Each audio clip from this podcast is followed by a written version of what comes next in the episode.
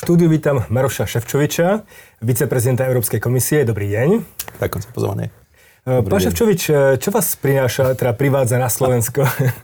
tak jednak bol som rád, že konečne po tom uzavretí hraníc eh, som mohol opäť eh, navštíviť eh, svoju krajinu, pozrieť, jak sa teda majú moje céry, ktoré tu samozrejme prežili celé toto obdobie, moju mamu, pozrieť rodinu, ale hlavne aj som chcel využiť e, túto cestu na to, aby som e, mohol vstúpiť do takých veľmi intenzívnych kontaktov s predstaviteľmi vlády, parlamentu. Dnes sme boli v Národnej banke Slovenska a predstaviť im tie projekty, ktoré budú mať pre Slovensko historický význam. To znamená ten nový projekt rozpočtu a kombinácie toho nástroja obnovy a tak trošku už dopredu avizovať, aké všetky veci si to bude vyžadovať zo strany Slovenska, aby sme vedeli túto možnosť a túto šancu využiť.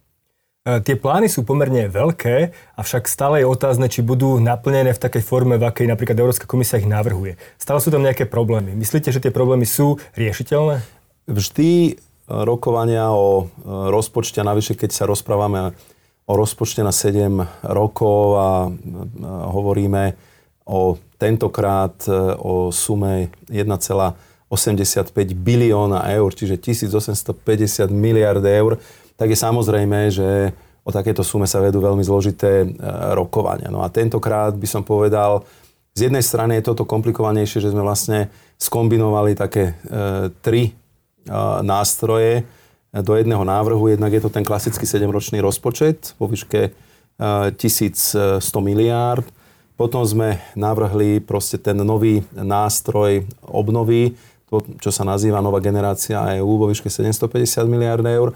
No a ešte sme aj prišli s návrhom, ako vlastne reagovať prúžne na tú situáciu, ktorá je tu a teraz a nie čakať, až kým sa všetky tieto nástroje e, rozbehnú, lebo to bude začiatkom roku 2021 a preto sme e, navrhli urobiť také premostovacie opatrenia tým, že zvýšime rozpočet na tento rok aby sme naozaj mohli zafinancovať tie veci, ktoré, e, ktoré krajiny najviac e, e, potrebujú. Čiže samozrejme tá architektúra je úplne nová. Nikdy predtým sme to neurobili, neskúšali, navrhujeme úplne nové riešenia, tak to si vyžaduje veľké úsilie zo strany lídrov. Z druhej strany musím povedať, že tá atmosféra sa za posledné 3-4 mesiace dramaticky zmenila. Keď sme sa rozchádzali z toho samitu vo februári, tak bolo vidieť, že tie rozpory sú veľmi veľké, ale tá dramatickosť e, tej, tej krízy, tie obrázky, ktoré prichádzali z Južnej Európy, ale aj tá vedomosť zo strany prezidentov a premiérov, že tá ekonomická kríza môže byť ešte oveľa horšia, ten prepad oveľa nižší ako počas poslednej finančnej krízy, tak vytvárajú také politické momentum, ktoré verím, že nás dovedie až e, za tú cieľovú čiaru a naozaj e, tento nový, nový finančný model schválime. A či už to bude presne v takej podobe alebo mierne modifikovanej, nič to nemení na tom, že pôjde o historickú šancu pre Slovensko, ako zmodernizovať celú krajinu.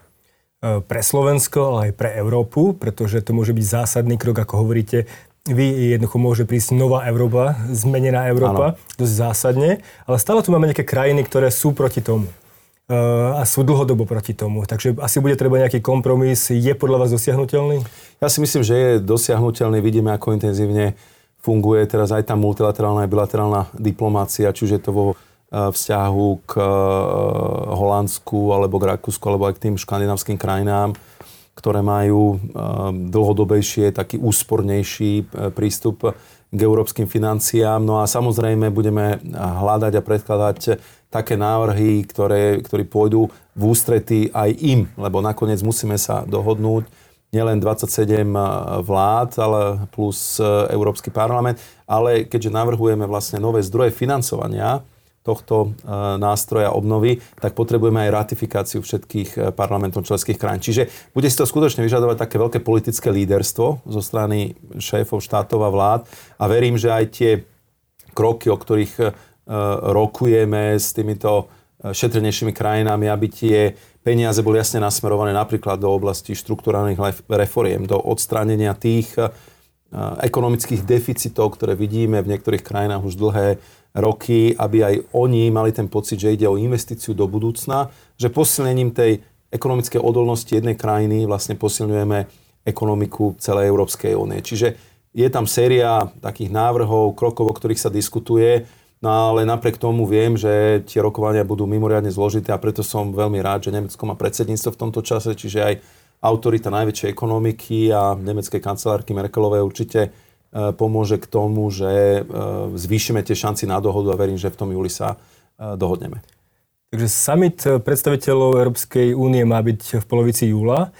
Uh, myslíte, že sa dohodnú, respektíve je šanca, že sa dohodnú už na prvom zasadnutí, alebo to sa to môže predlžiť na niekoľko mesiacov, lebo hovoríte, že to treba ratifikovať do konca roka? Myslím si, že všetci si uvedomujú, že tá dohoda je potreba uh, že tá dohoda je potrebná pred uh, letnou prestávkou, ktorá tak tradične v Európe býva väčšinou v auguste, čiže je veľká snaha dosiahnuť dohodu už na prvom samite. Je tam ešte jeden rezervný termín, ak by toto nevyšlo pred e, koncom júla. No a my argumentujeme zo strany Európskej komisie aj tým, že my potrebujeme aj tie letné mesiace, aj zvyšok e, toho jesenného obdobia na to, aby sme vlastne vedeli túto veľkú dohodu rozmeniť na drobné, na tie jednotlivé nástroje a všetky tie právne rámce, ktoré musíme nielen vytvoriť, ale aj schváliť s členskými krajinami a v Európskom parlamente, aby naozaj tie peniaze sa mohli čerpať od 1.1.2021.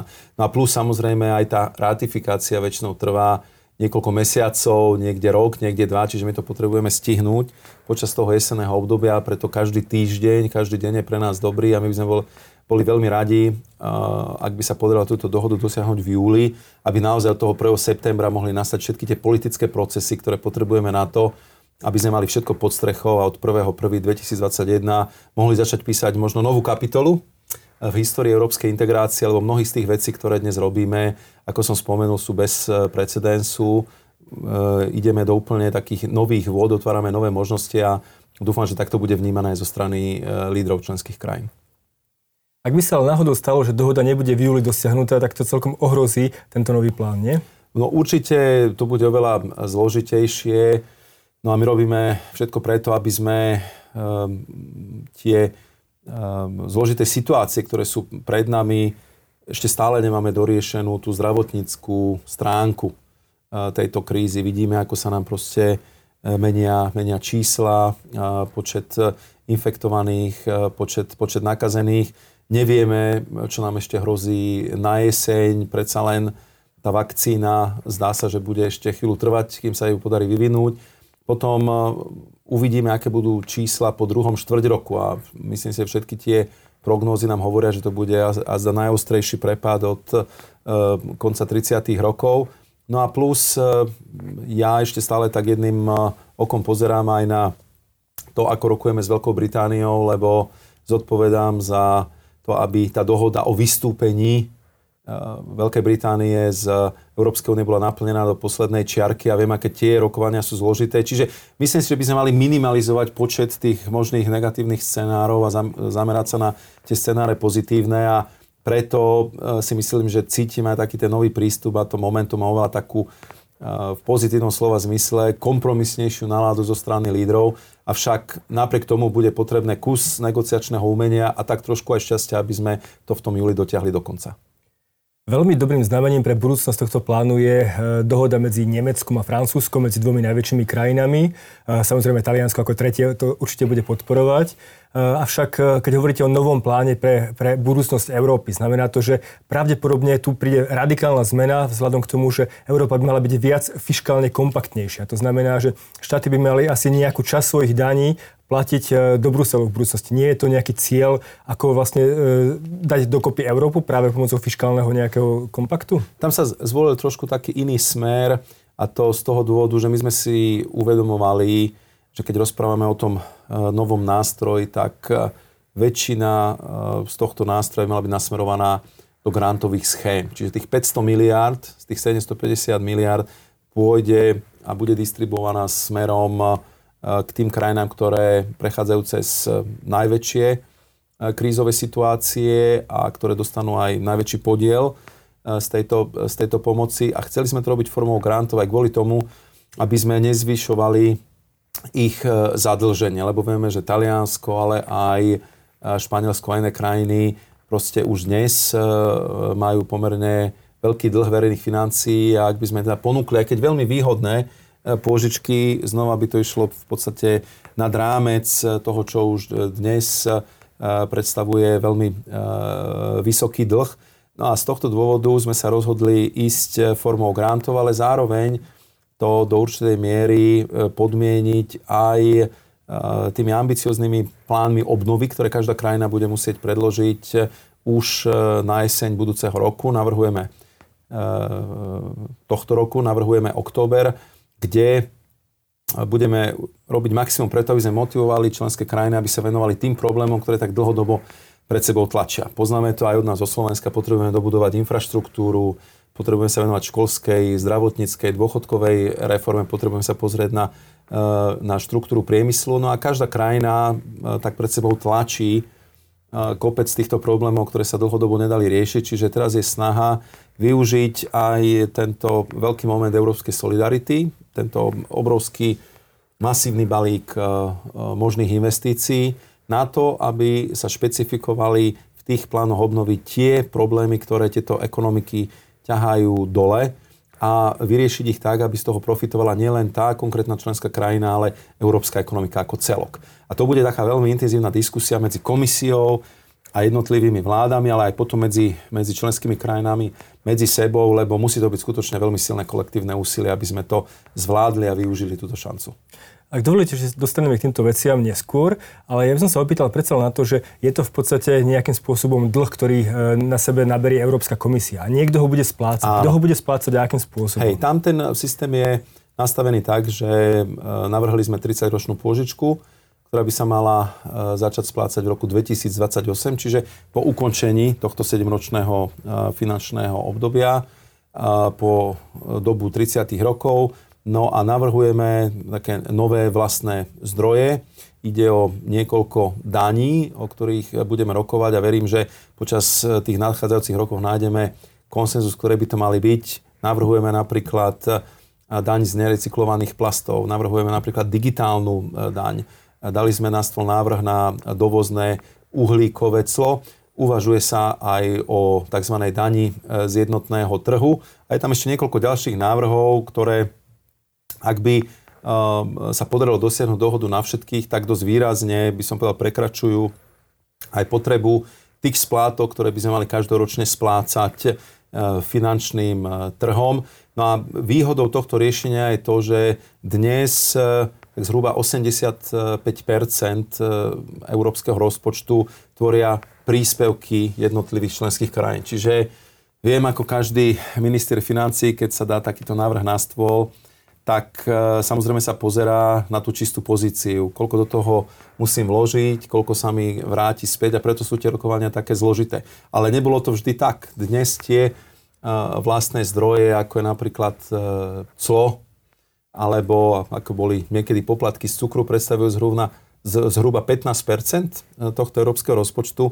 A my si myslíme, že aj týmito v podstate novými vlastnými zdrojmi do budúcna môžeme tento pomer pomerne zmeniť a tým by sa aj tie rokovania zjednodušili, lebo nešlo by o taký veľký výdavok zo štátneho rozpočtu smerom do európskeho rozpočtu, ale tieto vlastné zdroje by mohli vlastne prinášať prinášať tie finančné prostriedky, ktoré Európska únia na svoj rozvoj potrebuje a nešlo by to na úkor jednotlivých členských krajín. Čiže toto je tá nová konštrukcia, ktorá, e, o ktorej sa diskutuje roky, rokúce. Ja som ešte e, sedel v e, skupine bývalého komisára Montyho, kde sme sa na túto tému debatovali. Nepokročili sme ďalej, potrebovali sme takúto ostrú krízu, ako bola e, korona, aby sme sa vlastne dostali, za, verím tomu, za ten Rubikon v tom návrhu a definitívne ho e, prekročíme vtedy, keď sa na tom dohodnú aj lídry v nadchádzajúcich dvoch týždňoch. Takže práve toto môže byť ten prvý krok k nejakej fiskálnej integrácii v rámci Európskej únie. No? Určite to bude dôležitý krok a popri tom si myslím, že treba naozaj dokončiť tú prácu na, na, na skompletizovaní fiskálnej únie. Potrebujeme dokončiť bankovú úniu, potrebujeme, potrebujeme dokončiť e, Európsku hospodárskú a menovú úniu. Je tam veľa tých vecí, e, ktoré sa dlhodobo diskutujú a musím povedať, že každou krízou sa nám to pripomína len výraznejšie a výraznejšie, že treba tú štruktúru Európskej únie v týchto fiskálnych a menových e, oblastiach dokončiť aby sme naozaj boli lepšie pripravení na všetky tie budúce krízy. Veľa sa urobilo v ozdravení bankového sektoru. Veľa sa spravilo aj v tom, ako bankový sektor sa, sa musí chystať na tie, na tie zlé časy z vlastných zdrojov. Veľa prísnejšie sa posudzuje aj to finančné zdravie jednotlivých finančných inštitúcií, ale vieme, že keď porovnávame napríklad, častokrát sa to robí, aj keď to úplne nie je férové porovnanie, americký systém a európsky, tak sú tam stále veľké rozdiely, ale Amerika je jednotná krajina, my naozaj sme únia 27 členských krajín, čiže tie presné paralely sa nedajú nakresliť, ale je vidieť, že tie deficity, ktoré tam sú, treba odstrániť. Pred eh, tromi rokmi prišiel pán Juncker s návrhom piatich scenárov budúcnosti Európskej únie. Eh, Európska komisia stojí za nejakým z nich alebo vidí nejakú preferovanú budúcnosť jedného z nich? No, ja si myslím, že táto, táto debata do veľkej miery už bola prekonaná aj touto súčasnou situáciou, ale myslím si, že tam také dve, dva scenári uh, boli uh, také najvýraznejšie.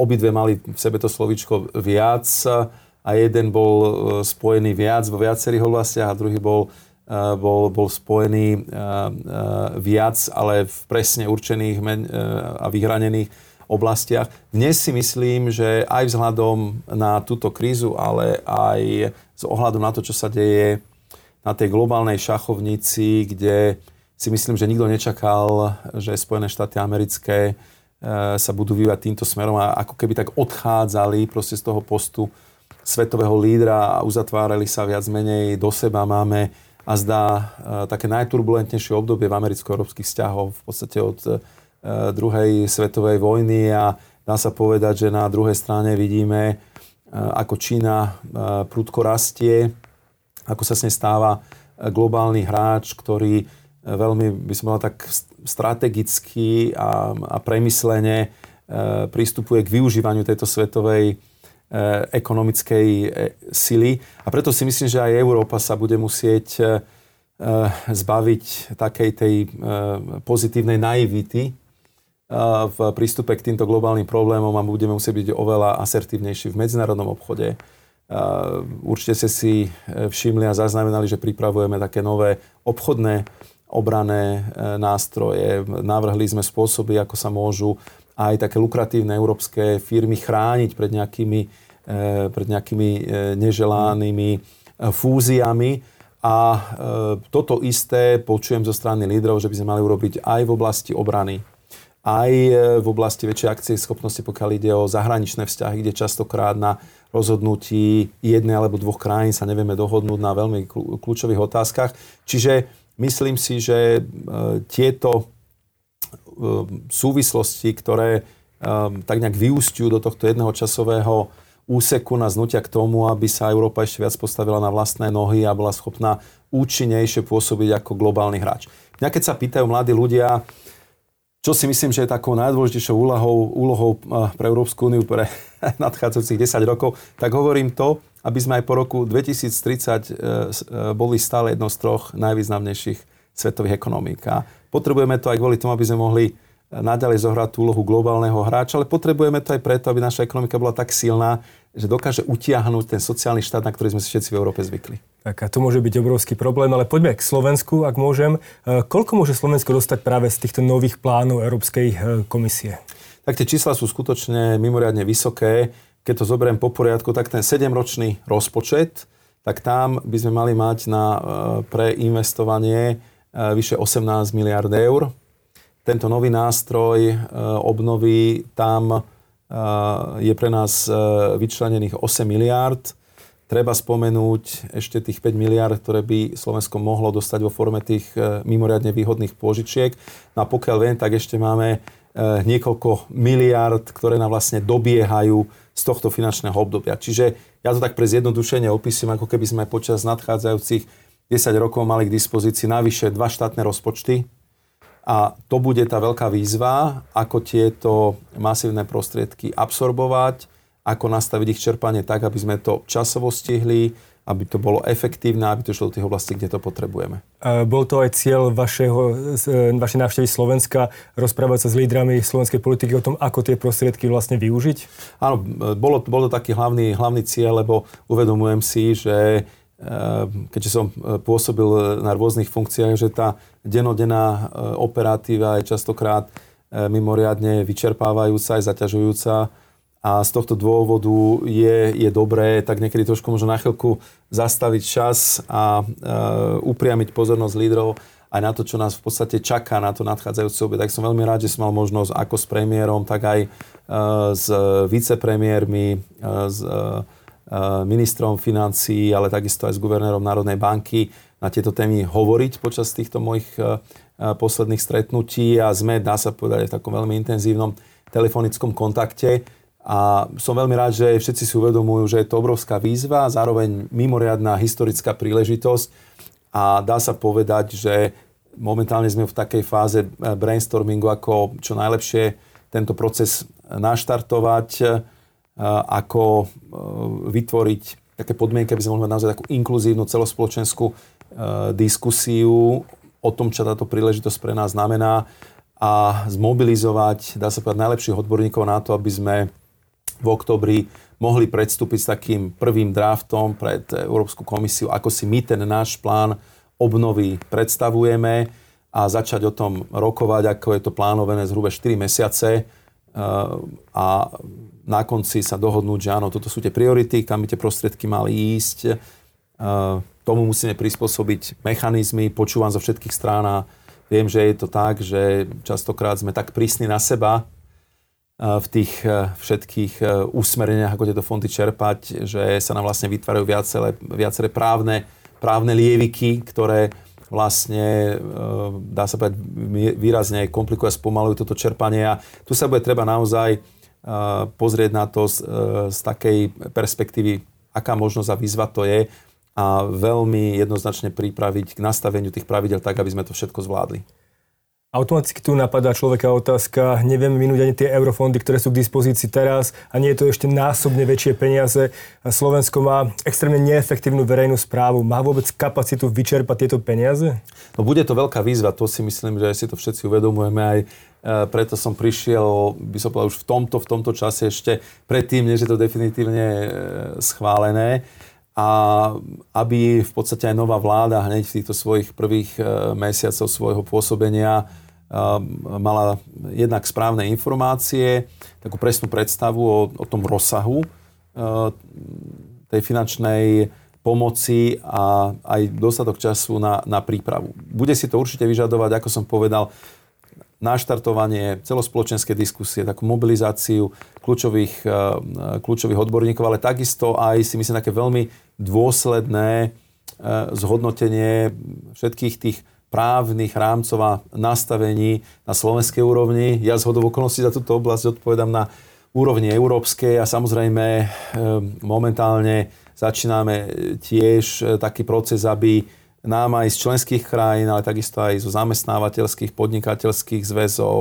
z odborov zasielali ich také vstupy do tejto diskusie, kde vidia tie najväčšie problémy. Častokrát sa hovorí o verejnom obstarávaní, častokrát sa rozpráva rôznych e, potrebách štúdií, o, o celom tom e, legislatívnom a právnom procese, kde do toho častokrát vstupujú súdy a e, jednoducho nie sme schopní vyčerpať prostriedky v tých termínoch. No a myslím si, že celé to vedia aj k tomu, a to bolo jedno z mojich takých odporúčania, aby sme sa pozreli, či by nebolo dobre nastaviť, nazvem to pracovne, také krízové riadenie čerpania eurofondov, kde by sa pravidelnej bá, na pravidelnej báze ja neviem, raz e, za mesiac, raz e, za 4 roka proste skutočne kontrolovalo, ako to čerpanie postupuje a v prípade, že vieme, že niektoré programy alebo niektoré projekty idú pomalšie, tak dať tam také jasné časové hranice, pokiaľ to nie je vyčerpané do tohto termínu, tak sa tie prostriedky budú presúvať inám.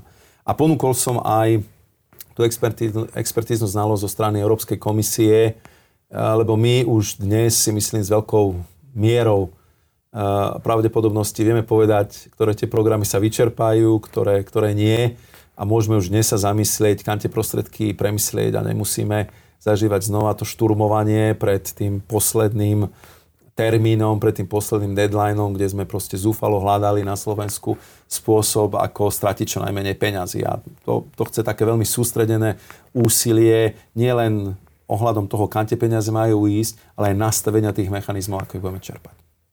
To bude veľmi dôležité a zásadné, avšak vidíme na novej vláde, že tiež mali veľké očakávanie, veľké sluby ohľadom toho, ako, bude bojov, ako budú bojovať eh, s koronakrízou a nakoniec tie výsledné prostriedky, ktoré išli do ekonomiky, boli rádovo menšie oproti, oproti tým plánom, ktoré boli. A vzhľadom aj k minulej vláde, ktorá nevyčerpala tie eurofondy, asi to bude obrovský problém spraviť to. A preto možno je dobré, že práve vy máte s tým eh, aktuálne skúsenosti a viete možno pomôcť slovenskej vláde. Určite nie je to, nie je to problém len len, len, len u nás, aj keď samozrejme pri takejto veľkej sume, ktorú spomínam, sa to môže prejaviť vypuklejšie, lebo e, častokrát spomínam aj e, tie stanoviska, ktoré zazneli aj na tlačovej konferencie niekoľkokrát, ktoré mala nemecká kancelárka, spomínala, že veľmi ťažko sa nám v Európe buduje niečo nové, nová infraštruktúra. Je to spojené s tým, že proste aj tým časom, aj tou akumuláciou tých rôznych nariadení sa nám naozaj tak skomplikovali mnohé právne procesy, že je veľmi ťažké investovať do nejaké rozsiahlejšie modernizácie infraštruktúry. No a tu si myslím, že je to veľmi úzke prepojenie s týmto nástrojom obnovy, že ak chceme prispôsobiť ekonomiku 21. storočiu, tak musíme mať aj, aj infraštruktúru pre 21. storočie a nemôže nám trvať e, e vybudovanie 20-30 rokov, lebo už potom tie azijské krajiny, Spojené štáty americké môžu byť niekde úplne inde a myslím si, že toto by mal byť ten imperatív, že tá ekonomika, tie technológie sa dnes vyvíjajú, vyvíjajú tak strašne rýchlo, že my musíme byť schopní v reálnom čase budovať infraštruktúru pre, pre toto storočie. No a ja z mojej strany určite urobím maximum, aby sme sa pozreli na to, kde sú hlavné tie problematické body, ale je to vždy kombinácia. Vždy je eh, problém ako na európskej strane, tak aj potom, ako sa to aplikuje a implementuje na národnej úrovni a preto musí to také sústredené spoločné úsilie. A ešte posledná otázočka. E, Európska komisia si vie predstaviť e, nejaké oblasti, alebo má predstavu v nejakých oblastiach, kam asi tie peniaze by mali smerovať, do digitalizácie, do zelenej ekonomiky. E, ale Slovensko asi nie je na to úplne pripravené. Napríklad diálnice, zdravotníctvo, môžu aj tam smerovať tie peniaze teoreticky, alebo nie? V podstate také tie dva piliere, ktoré sa často spomínali, aby tá ekonomika bola zelenšia, digitálnejšia boli doplnené o ten tretí pilier. A to nám práve priniesla táto kríza. To je Eh, odolnosť, po anglicky resilience tej našej uh, ekonomiky, lebo sme vlastne zistili, ako sme zraniteľní počas toho uplynulého obdobia, ako tie globálne dodávateľské reťazce sa naťahli tak, že mnohé výroby v Európe sa museli zastaviť nie preto, že sme mali koronakrízu, ale jednoducho, že neboli dodané potrebné súčiastky alebo nerastné súroviny alebo paracetamol konkrétne z, z Indie a to si myslím, že bol tiež e, taký budíček e, pre, pre nás v Európe, že musíme sa pozrieť, kde sme zraniteľní, kde by sme mali mať tú výrobu oveľa viac pod kontrolou, než tomu je doposiaľ. A pokiaľ ide e, o Slovensko, tak ja si myslím, že je tam niekoľko oblastí. Ako najväčším e, zdrojom bohatstva na Slovensku sú naši ľudia. Čiže určite e, tie štruktúrálne reformy, ktoré sa tak dlhodobé, dlhodobé odklady, lebo nevenovala sa im taká pozornosť. Hovorím o školstve, hovorím o vzdelávaní, uh, hovorím o, o dôchodkovej reforme, hovorím o zdravotníckej reforme. Toto sú všetky oblasti, ktoré uh, komisia uh, pripomienkuje každý rok v tých svojich špecifických odporúčaniach, ako zlepšiť fungovanie ekonomiky. Určite akékoľvek kroky v tejto oblasti, ktoré by posunuli riešenie týchto štruktúrálnych problémov vpred, budú komisiou vítané a myslím si, že prostriedky e, do týchto oblastí e, budú môcť byť nasmerované, bude to podporené zo strany Európskej komisie. No a potom samozrejme digitálna infraštruktúra, optické káble, e, železnice. Ako by nám to pomohlo, keby tie železnice chodili rýchlejšie, keby sme tú sieť mali hustejšiu. Samozrejme dokončenie diálnic, no a my ako automobilová veľmoc, tak verím, že Eh, pokročíme aj v tých projektoch, ktoré už na Slovensku prebiehajú, či už ide výroba batérií, elektrických aut, eh, sieť nabíjacích staníc, ale teraz aj tie najnovšie myšlienky, ktoré sa objavujú v oblasti eh, prípravy infraštruktúry na širšie využívanie vodíka. To sú všetko oblasti, ktoré sú in, ktoré sú, ktoré sú moderné a som si istý, že ak začneme túto celospoločenskú diskusiu, spýtame sa zamestnávateľov, podnikateľov a našej akadémie, našich profesorov, našich výskumných ústavov, tak určite prídu s ďalšími myšlienkami. Pôjde o to, ako vybrať z toho to najlepšie, ako to organizačne zabezpečiť a zorganizovať to, aby naozaj tá masívna pomoc z Európskej únie mohla prísť až týmto konkrétnym užívateľom. Tak, toľko Maro Ševčovič, viceprezident Európskej komisie. Ďakujem veľmi pekne, že ste prišli. Ďakujem veľmi pekne za pozvanie.